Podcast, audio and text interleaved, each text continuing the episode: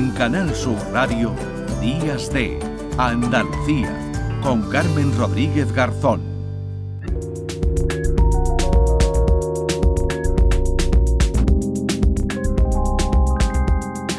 De la mañana y 9 minutos. Estaremos en Londres durante la mañana, ya lo decimos, para contarles cómo va a ser toda esa ceremonia de coronación de Carlos III, primero con la procesión real, nada balazar en esta ceremonia que cuenta con más de 2.000 invitados. Enseguida nos ocuparemos de ello, pero vamos en primer lugar a conocer algo más del lado oculto u oscuro de la Luna, el polo sur lunar, que ha sido capturado por Shadow Cam, una cámara óptica hipersensible que recoge imágenes en alta resolución de regiones que nunca reciben la luz solar directa.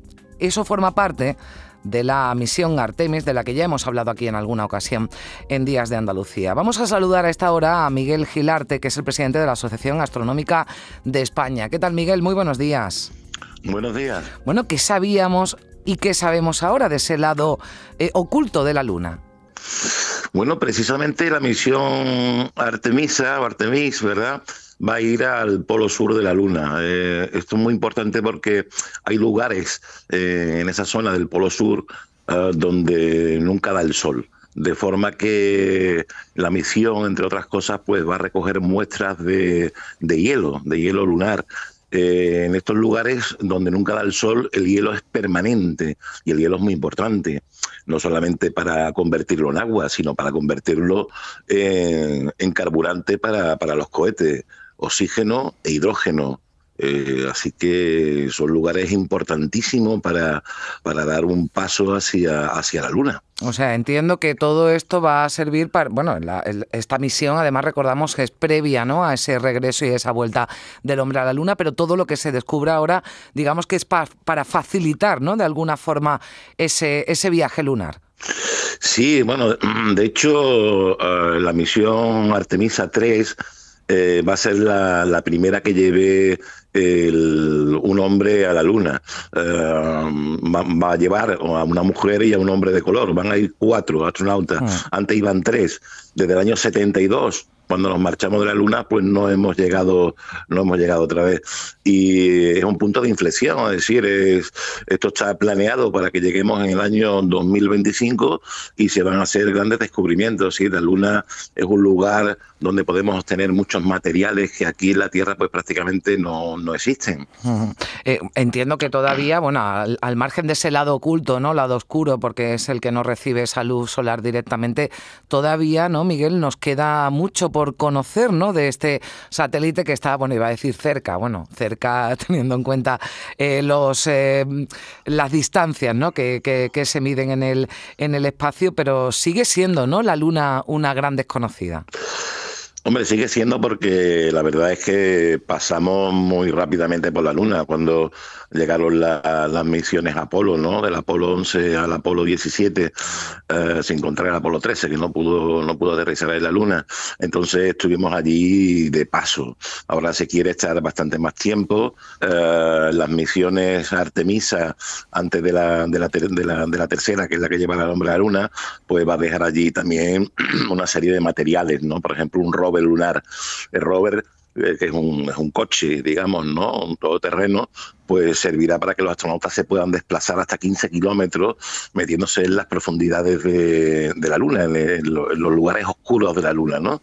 Donde allí pues encontrarán, pues, entre otras cosas, pues el agua, ¿no?, tan ansiada, ¿no? Porque hay lugares de la Luna, precisamente la Luna que nosotros vemos a simple vista, donde da el sol, y allí pues no hay hielo, ¿no? Esa zona no nos vale para establecer una colonia. O sea, esto digamos que es el primer paso para establecer una colonia en la Luna. Una presencia un poco más estable, ¿no? Esa misión en la que, bueno, pues se pasó un poco allí, se pisó y poco más que cogimos los trastos y nos fuimos, ¿no? Ahora sí se prevé. Sí, cogimos 4 piedras y nos vinimos de la Luna. Bueno, eso, date cuenta que eso era un reto entre la antigua Unión Soviética, ¿verdad?, y los Estados Unidos, a ver quién llegaba antes.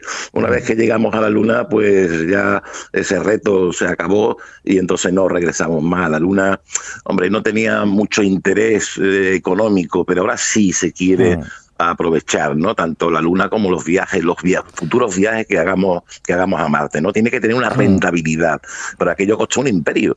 El llevar el hombre a la Luna costó un imperio, trabajaron más de 400.000 personas, cientos de miles de millones de dólares gastados, y claro, el resultado fue que sí, que llegaron los primeros los americanos, pero ahí no hubo, económicamente, pues no fue rentable. Bueno, sí, porque decía, esto es, digamos que la Luna va a ser la primera parada, ¿no? de un proyecto, un programa espacial que quiere llevar la NASA, ese Moon to Mars, de la Luna, ¿no?, a Marte, que es el objetivo final, que es llegar también al planeta rojo. Bueno, ya veremos. De momento vamos a volver a la Luna y vamos conociendo algo más de esas imágenes, por ejemplo, que han sido capturadas por esa cámara Shadow Cam, una cámara óptica hipersensible. Hay una cosa curiosa que he leído, Miguel, que, claro, desde la Luna se refleja, eso sí, la luz de la Tierra. Es decir, si yo viviera... Eso se llama luz cenicienta. Ah, bien. Siempre, cuando la Luna... cuando es luna nueva, es decir, cuando nosotros no vemos la Luna, desde la Luna se ve la Tierra llena, igual que nosotros vemos la Luna llena.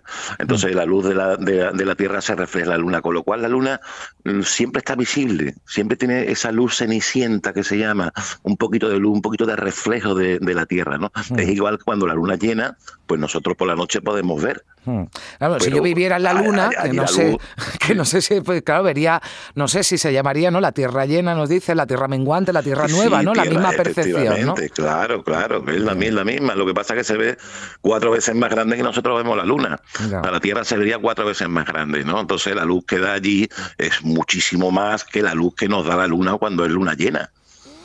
Por eso siempre la Luna es visible. Si tú ves la Luna cuando está por la mitad, la zona oscura se ve un poco, y es el reflejo de la luz de la Tierra, de la luz que nos llega del Sol. Claro, la Tierra no tiene luz, es el reflejo del Sol que pues se deposita sobre el suelo de la Luna. Así que claro, vemos Luna, Tierra llena, Tierra en cuarto creciente, Tierra en cuarto menguante, claro que sí. Bueno, además vamos a volver a la Luna con mucha más información gracias a los avances científicos, a esa cámara. Es verdad que nos hemos quedado, ¿no?, con ese titular. Bueno, sabemos algo más del lado oculto de la Luna, pero también, bueno, pues los cráteres, ¿no?, que forman parte del satélite, también se han tomado imágenes nunca antes vistas y que nos está aportando mucha información, o aporta mucha información, ¿no?, a las agencias espaciales, pues precisamente para que ese viaje que parece que va a tener lugar ya bastante pronto, si hablamos además de los plazos, ¿no?, que se manejan en este tipo de proyectos, pues volveremos el hombre, la mujer también en este caso a la Luna, con esa nueva expedición que va a tener una presencia más estable en el satélite. Pues seguro que tendremos oportunidad de seguir hablando, Miguel, porque se seguirán descubriendo también muchas más cosas y nos parece además muy, muy interesante. Presidente de la Asociación Astronómica de España, Miguel Gilarte, muchísimas gracias por estar con nosotros. Muy bien, muchas gracias. Un saludo, Miguel. Adiós. Adiós. Adiós.